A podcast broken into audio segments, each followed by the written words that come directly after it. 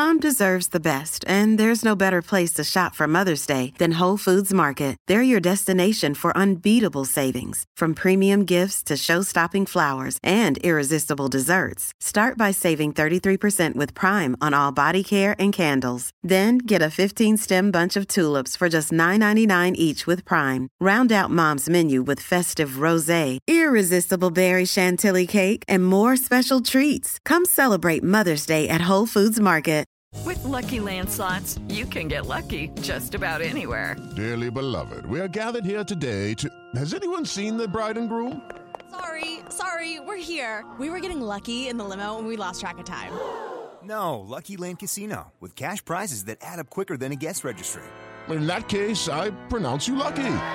Play for free at LuckyLandSlots.com. Daily bonuses are waiting. No purchase necessary. Void where prohibited by law. 18 plus. Terms and conditions apply. See website for details. The more people try Brown's chicken, the more they say it tastes better. We cook it better, so it tastes better. Fresh eggs, milk, and grade A chickens mean it tastes better. That's the thing about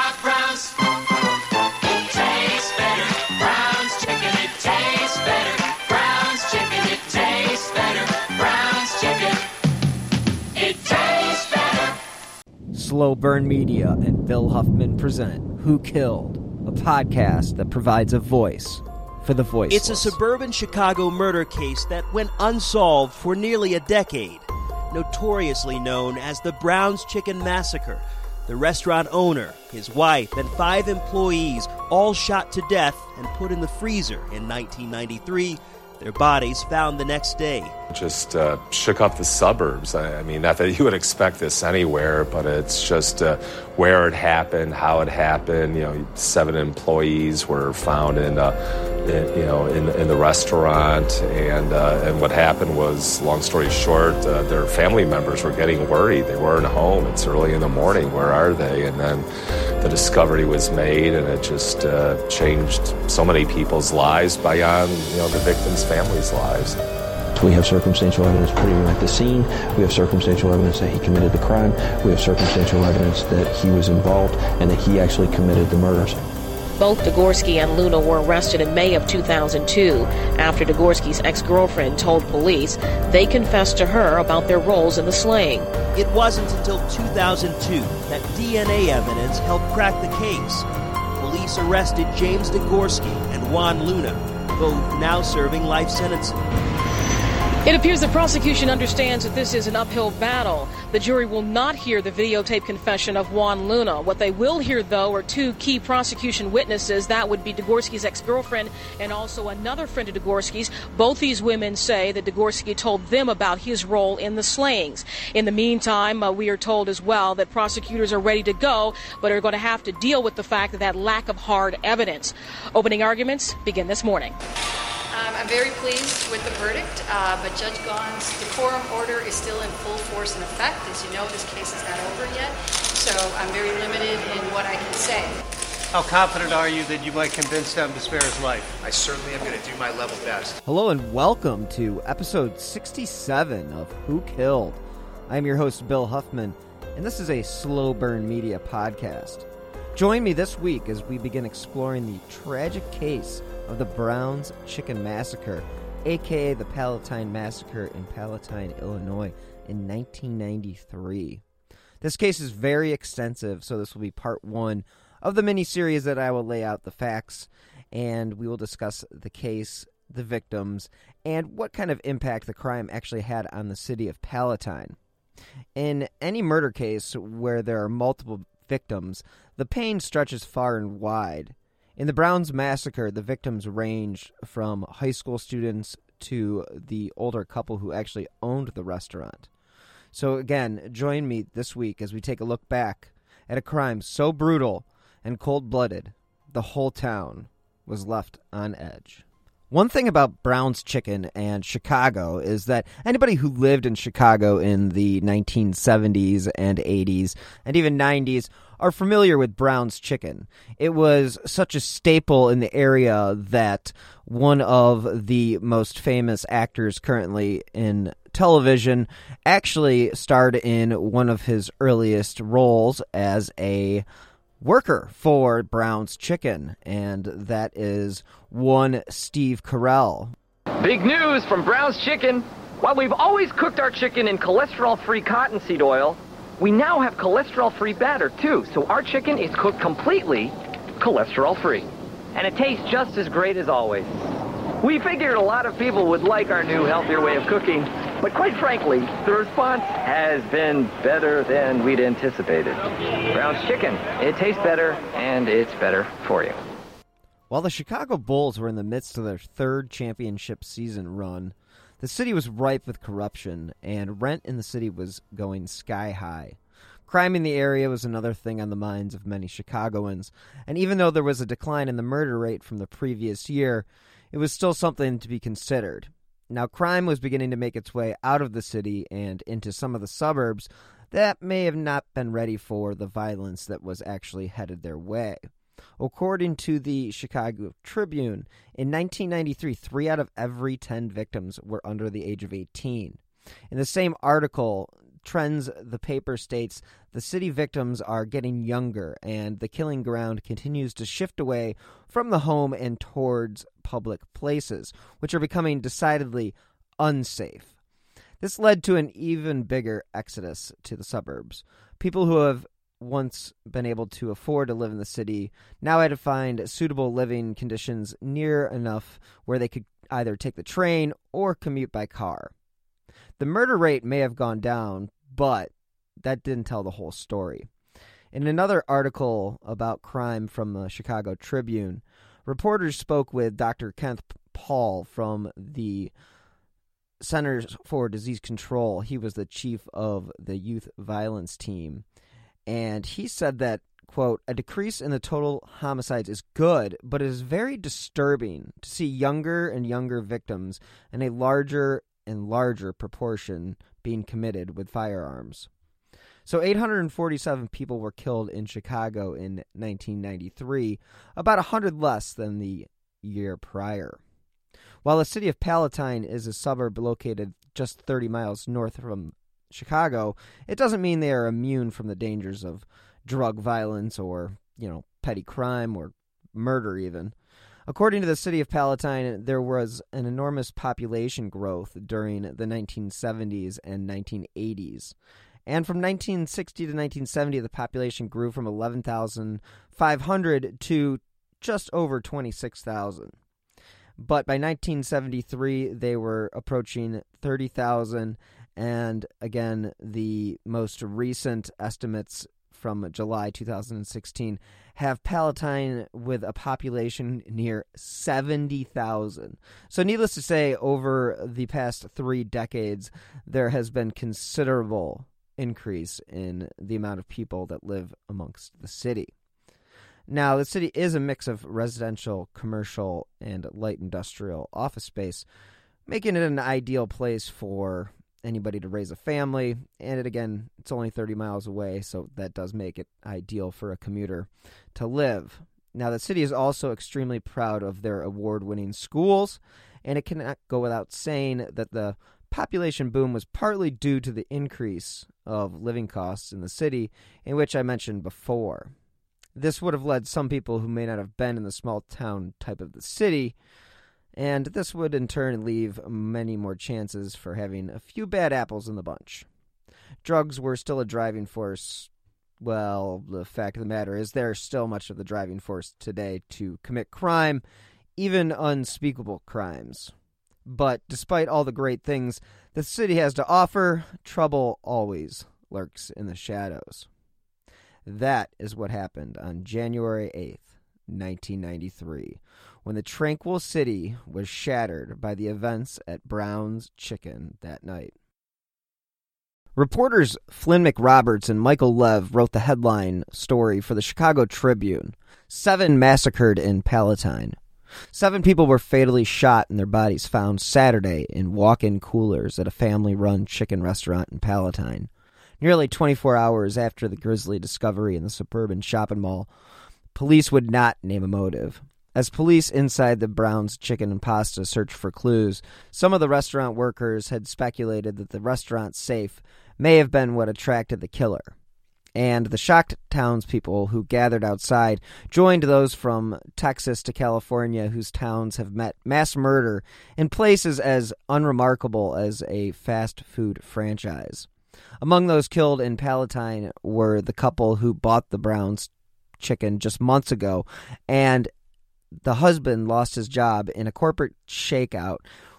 They had an immigrant cook who took the job three weeks ago after bringing his family back to the United States from Mexico. Two local high school students who worked at Brown's part time. Those victims were identified as Richard E. Ehlenfeldt, his wife, Lynn, Guadalupe Maldonado, 46, who was the cook. Four other employees were also slain, two of whom, Michael C. Castro and Rico L. Solis, 17, were from Palatine High School. The other victims were Palatine residents Thomas Mennes, 32, and Marcus Nellsen, 31. Palatine police refused to give details of the slayings, but Elgin police sources said an Elgin man, Martin Blake, had been taken in for questioning Saturday in connection with the killings and had been transferred to Palatine police. Now, a Browns employee said there was a worker at the restaurant by the same name. Palatine police said they found the bodies at about 2:30 a.m. Saturday, more than 7 hours after the closing. The alarm was raised when parents of one employee called police concerned that their son had not returned home from work. When officers arrived at the store, they spotted the rear door open. Inside, they found the gruesome discovery seven bodies, some face down, two in walk in refrigerators. The slaying stunned all Brown's employees, many who rushed to the restaurant at daybreak, and basically to find out who had been killed. Several said that they were supposed to be working that Friday night, but had changed their schedules to get a rare weekend off. For weeks, Jason Georgie, 17 of Palatine, had been asking supervisors for a Friday night off so he could spend it with friends. Quote, I feel terrible for whoever it was who took my place, unquote. Saturday morning outside the store where he and others stood vigil most of the day was a scene like no other. Tears and heartbreak were the theme of the day. While police would not discuss again a motive behind the robbery, employees congregating at the restaurant had expressed uneasiness about what they said was lax security at the store. Georgie had said that employees had discussed the establishment's vulnerability, particularly that a rear door usually was left unlocked and that the store's floor safe sat about eight feet from it. Quote, It's just a bad situation, he said. You can't help but wonder what would have happened had that door been locked. Georgie said the side rear door was left unlocked from opening until past closing because employees used that door during shift changes and to bring in supplies. As I covered in the Austin yogurt shop murders, it was a crime that gave parents pause about letting their kids work the late shift. This was a decade or so after the yogurt shop killings, and kids were still making up much of the workforce in the world of fast food. Investigators from the Cook County Sheriff's Police and Multi Jurisdictional Task Force had joined the Palatine Police in searching the inside of the restaurant and the bushes outside. Now, according to certain resources, two prior stops had been missed, and these were, according to Karen Brandon, hours before the seven people were found murdered inside the restaurant police had dismissed concerns of two families worried about workers who hadn't come home. Again, police even visited Brown's Chicken and Pasta twice that night. First on the urging of the distraught father, and later during a routine patrol. But again, police never went inside. But during that routine patrol, police saw the brother of one employee peering in a restaurant window and ordered him away, saying there was nothing to worry about, family members said. Nearly three hours had passed between the first police visit and the discovery of the bodies early Saturday, according to interviews with the victims' families. Now, while investigators have not said what time the seven victims had been shot, the revelations about the family's inquiries and police actions raise questions about the possible missed opportunities in getting started on the investigation. As we all know, the first 48 hours of any investigation is the most vital. So they were obviously a little behind if they could have found the bodies hours prior. One family member also said that he believes the hours between the first call and the discovery might have been the difference between life and death. At a news conference, Cook County State's Attorney Jack O'Malley said, We have no criticism of the police investigation. Obviously, we would have preferred it if the police could have discovered the crime sooner, or while it was in progress, or beforehand. Palatine Deputy Chief Walt Gasior said the police have no record of contact with the family of Guadalupe Maldonado. Now, Pedro Maldonado had gone to the restaurant at 1:30 a.m. Saturday to look for his brother. But as I mentioned earlier, he was shooed away by police because police said there was nothing to be concerned about. So the department at that time was checking on those allegations of these missed opportunities. At first, there was a flurry of tips. The tips have dwindled and continued to dwindle. Some came from those convinced their tip would crack the case, others just had a hunch that they ought to call police. They received more than 2,300 calls from private citizens and law enforcement agencies. And basically, when you have that amount of tips, it becomes a little tough to sort through what is real and what is not. Because a lot of times in a lot of these cases, you find a lot of disgruntled ex employees, disgruntled ex lovers, and a lot of people will go out of their way to make somebody else's life completely miserable, even if that is implicating them in a crime that seems unimaginable. It has happened many, many times before. And police are very aware of this, so they take every call seriously, but they also take every call with a little bit of a grain of salt, knowing that if this person did have this information, they should have probably come sooner. But the probe entered its 11th week, and the number of investigators going through those tips had dropped from eight or nine to about 30, which at its peak was about 50 people going through those. So again, so they lost about 8 or 9 people and that had basically been their filing system. I mean, this was 1993, so we're talking about uh not a lot of computer work. I mean, they may have been putting this stuff into the computer, but a lot of it was probably just paper files. And again, this is the early 90s, so the internet really didn't exist. And it was just very difficult to keep all of these tips, uh, you know, in line because you're again, you're going to have all these different families, all these different backgrounds with all these different reasons for people to possibly be connected to the crime. Back in 1993, the Chicago Tribune was still a thriving newspaper with a significantly large newsroom. And they were all over this story, and the reporters went looking for how many teens make up the workforce in this fast food industry. Stephen Franklin and Nancy Ryan wrote an article titled Fast Food Work Gives Teens Cash But Worries.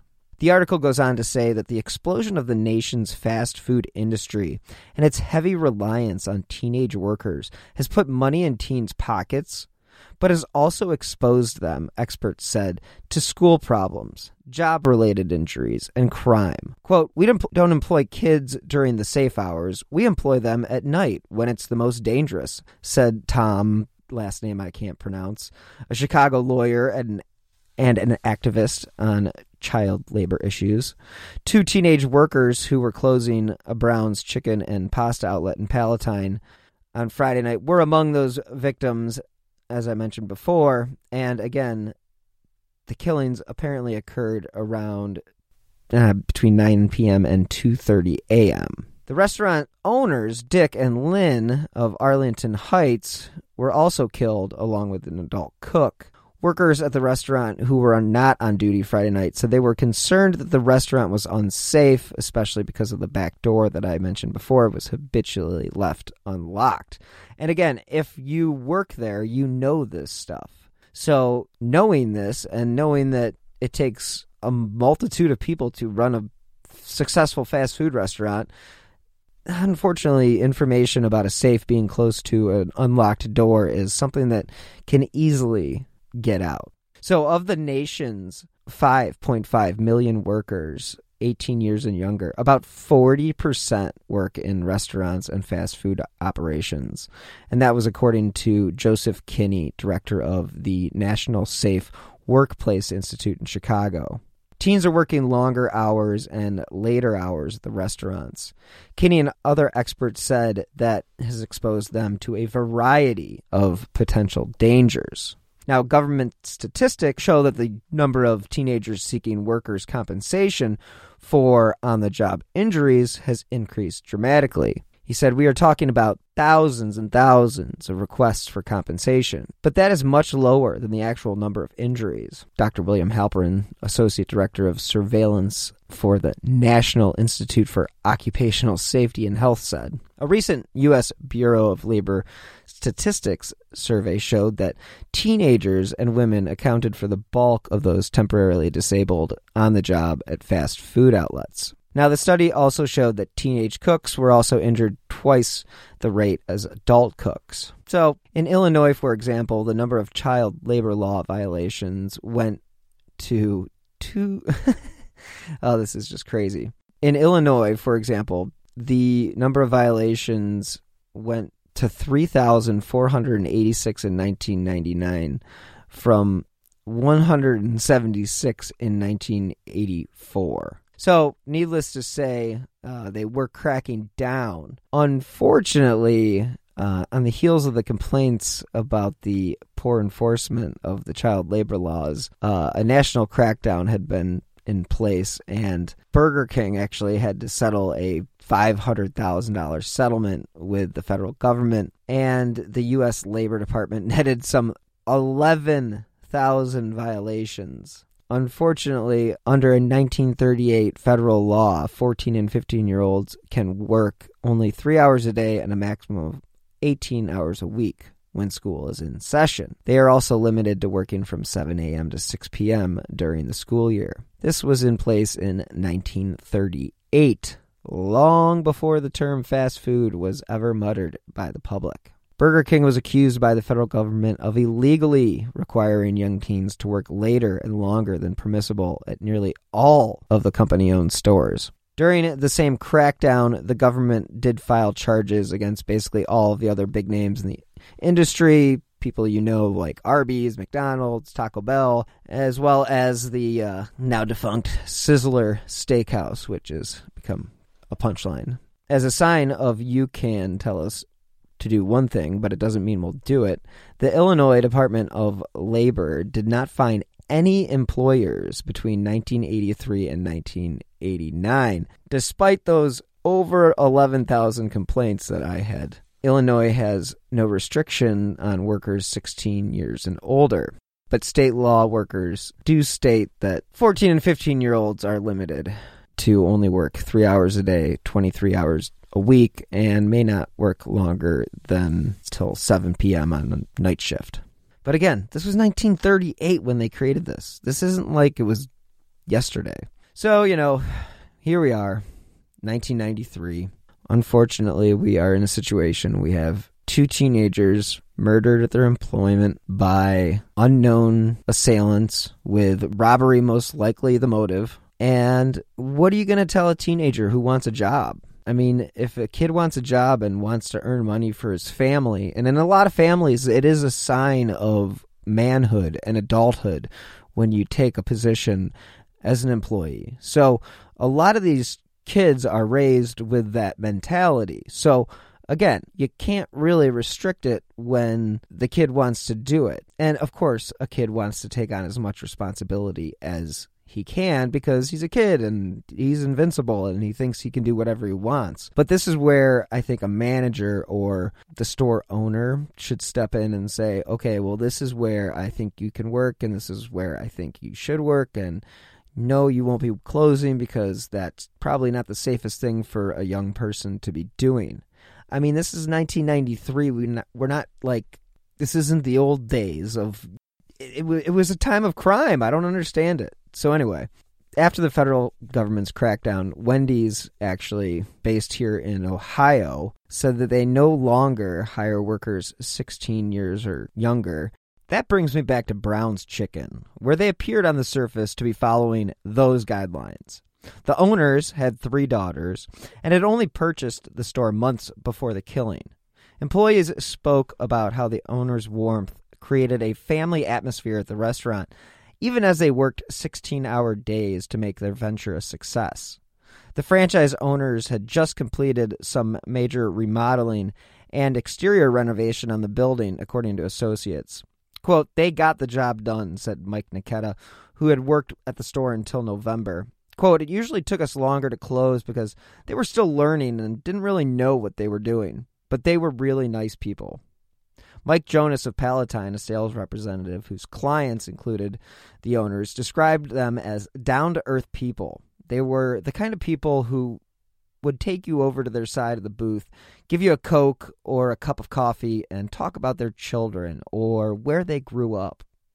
Jonas said another victim Maldonado, who was the cook, had returned to the northwest suburbs only a month prior. After leaving his home in central Mexico, Maldonado was 48 and he was married, was the father of three young boys that had lived with his family in an area for five years previously and worked as a cook at the Mount Prospect restaurant. Hey, fellow true crime aficionados. I've stumbled upon the ultimate hidden gem Dakota Spotlight by James Wolner. It's a revelation. Picture this thoroughly researched, original, and peppered with real interviews. No sensationalism here, just gripping storytelling with heart. You'll laugh, you'll cry, and you'll always want more. So cozy up and join me on the edge of your seat. Trust me, this podcast is the real deal. Start with the Mandan murders and prepare to be hooked. Let's uncover this treasure together. Listen to Dakota Spotlight. Family members said that Maldonado started at Brown's several weeks ago as a stopgap while waiting for his old job to open up at Ye Old Town Inn in Mount Prospect. The family was living with Maldonado's younger brother Pedro in a Palatine apartment complex. We would not believe it, said Juan Maldonado. Guadalupe Maldonado's sister in law. He was such a good man. He didn't deserve this. Michael Castro, who lived with his family three blocks from Brown's and often walked to work. In the summer, was described by friends as a good student who was quiet but fun and always looked after his friends. Quote, I knew Michael. I know his mother. They are a beautiful family, said Mary Josh, a neighbor and family friend for 10 years. Said the family was an active member of the St. Theresa Catholic Church in Palatine. Quote, when someone needed your help, he was right there. When my son was cut, Michael brought him to me and made sure that he was looked after. Mennes, who lived with his twin brother Jerry, was working at the restaurant for two months after working for a roofing company, according to his stepmother, Frances. She said he liked to watch television, go bowling, and frequent a local pub to have a drink and play darts. He was a quiet kind of boy who had kept to himself. Sounds like a pretty normal guy that you would see at your local tavern. That's the way I would look at it. He tried to do the best he could in life. Frank Portillo, the president of Brown's Chicken and Pasta, which is based in Oak Brook, said the company operates uh, somewhere around 300 stores between Illinois, Indiana, Wisconsin, and Florida. Half the stores were franchised, and half were owned by the company. Quote, myself and everyone at the Brown organization extend our deepest sympathy to the victims of this tragedy, Portillo said at a news conference as he choked back tears. Quote, we are a close knit family and we all feel this loss. According to Sam Vignola, the owner of four Browns stores in Rolling Meadows, the chain tells its franchise owners to vary the times they deposit money or remove money from their safes to deter robberies. Vignola, who said robberies have not been a problem for the chain, called the Palatine franchise a very high volume store, adding that it was in the top 10% of stores in the area. In addition, though new to the restaurant business, the owners were very careful about the way they ran their store and were particularly concerned about the safety of those employees. Casey Sander, 17, a Browns employee, had worked for the company for about 5 months and said that the restaurant started her off at about 425 an hour and increased to $5 after 6 months.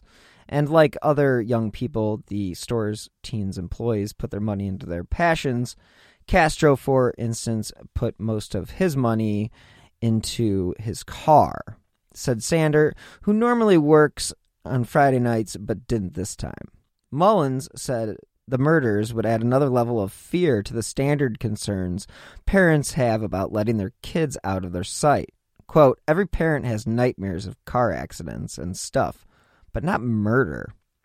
Officials did arrange for crisis counseling at the school for students, and Sanders said that she had heard the news of the shooting on the radio at home about 7 a.m. That's when she threw on her clothes and rode her bicycle to the store. She did arrive and find six or seven of her fellow workers and embraced them to deal with the tragedy. Quote, They were really happy to see me. It was a very strange feeling, Sanders said. They thought I was dead, and I thought they were dead. Daphne Matu, a cashier at the restaurant from Arlington Heights, said she stopped by Brown's about 4 p.m. on Friday to pick up her paycheck, and everything seemed normal. You know, I remember I was about to walk out of the store, and I turned around and looked at everybody and said, I don't know why I did that, but that was the last time I saw them. And according to the Associated Press, the case of the murders at the Palatine Brown's chicken restaurant went cold pretty quickly. After doing about 300 interviews, there was really not much to go on, and nobody was really talking. And uh, generally speaking, in a job like this, you would think it would be potentially an inside job. So, after three years of the case staying cold, the city decided to release evidence in the massacre case and see if they could stir up any tips. And now, three years had gone by in the efforts to solve the killings, but police did show the public a few pieces of evidence as they faced mounting criticism over their investigation. Police did acknowledge but denied the allegations about the Browns chicken and pasta massacre were marred by ineptitude. They insisted their disclosures at a news conference were motivated solely by a desire to refresh the memory of anyone who dealt with the killer. The evidence which police have known for about at least a year, but was never made public, indicates that the killings were likely made between 9:08 p.m. and 9:48 p.m. on January 8th, 1993, by a large lone male armed with a revolver and wearing Nike shoes. He likely drove a or rode in a white two-door Camaro type car of the late 1980s vintage. Now, just take a pause here. Doesn't that sound like the Terminator or somebody that you would see in any 80s movie or 90s bad guy type of scenario? It just seems very broad. But either way, again, The shoe prints found inside the restaurant indicated the killer wore Nike Air Force gym shoes, which were sized 12 and a half to 14. So the shoes that were worn by someone were between six feet and six feet and six inches tall. The gunman reloaded at least three times. Three. That's three. And removed all the spent casings from the scene. Police believe that the weapon was a 38 or a 357 caliber revolver made either by Smith and Wesson or Ruger. So, I want to run you through a quick timeline of the crimes before we wrap up this week's episode. So, the murders occurred on January 8th, 1993. That was when the seven people were found murdered in a Brown's Chicken and Pasta restaurant at Smith Street and Northwest Highway in Palatine. The victims included the owners, Richard and Lynn, two high school students, Michael Castro and Rico Solis, and three other men, Guadalupe Maldonado, Thomas Mennes, and Marcus Nellsen. Their bodies were discovered after worried family members had called police to report them missing. On January 15th, 1993, police arrest five men, but quickly release all but one who was held on an unrelated charge. The five turned out to have nothing to do with the chicken murders. On January 25th, 1993, the reward for information leading to the arrest reaches a whopping $100,000. Almost a year and three months go by. On March 21st, 1994, Palatine police arrest and then release another Chicago man. In April 1995, a new Brown's Chicken and Pasta quietly reopens in a mall near Northwest Highway and Hicks Road in Palatine with a state of the art security system. They brought in former FBI investigator James F. Bell to investigate with the Palatine police. He worked on the case as of a number of uh, popular serial killers Ted Bundy, the Green River Killer, and many more. Now, I will leave it at that because that is kind of where we stand at the moment. I will leave you with this little tidbit before next week's episode. In an article from Rolling Stone, they say as soon as the investigation began in 1993, Juan Luna had been one of 300 current and former employees to be interviewed, according to the New York Times. Please remember that name Juan Luna. Thank you, everyone, for tuning into this week's episode of Who Killed. And thank you to everyone who has helped build the show to the level that it has become. I am utterly grateful and humbled by the listenership. And thank you guys again so much. And I hope you guys will stay tuned for next week's episode of part two of the Palatine Browns Chicken Massacre. As a reminder, I do drop new episodes of Who Killed on Fridays, and while I am continuing to edit season two of My Passion Case, those will eventually be dropped on Mondays. So, for the second year in a row, I will be representing Who Killed and Who Killed Amy Mihaljevic and My Passion Case on Podcast Row at CrimeCon 2020 in Orlando. This is definitely a bucket list item for any true crime fan. The dates have been moved, obviously, and they are now October 30th through November 1st. So it'll be a little Halloween crime con experience, which will be pretty cool. And if you guys want to save money on your ticket, you can use my promo code AMY2020. If you enjoy this podcast and my other shows, you can help support independent journalism by clicking on the donate button on the left hand side of my website, slowburnmedia.com. That is slow minus the W. You can also contribute to the show via the Venmo app with my username at Bill Huffman 3. I will provide a link in the show notes as well. And every contribution does help keep these slow burn podcasts running. You can also support the show by leaving a five star review on Apple Podcasts or wherever you listen to your favorite shows, because those five stars do keep these important cases I cover in the spotlight. So, if you guys have any information regarding any of the unsolved cases that I've covered, please contact the FBI at 1 800 CALL FBI. And if you want to submit a tip anonymously, you can always do so via Crime Stoppers.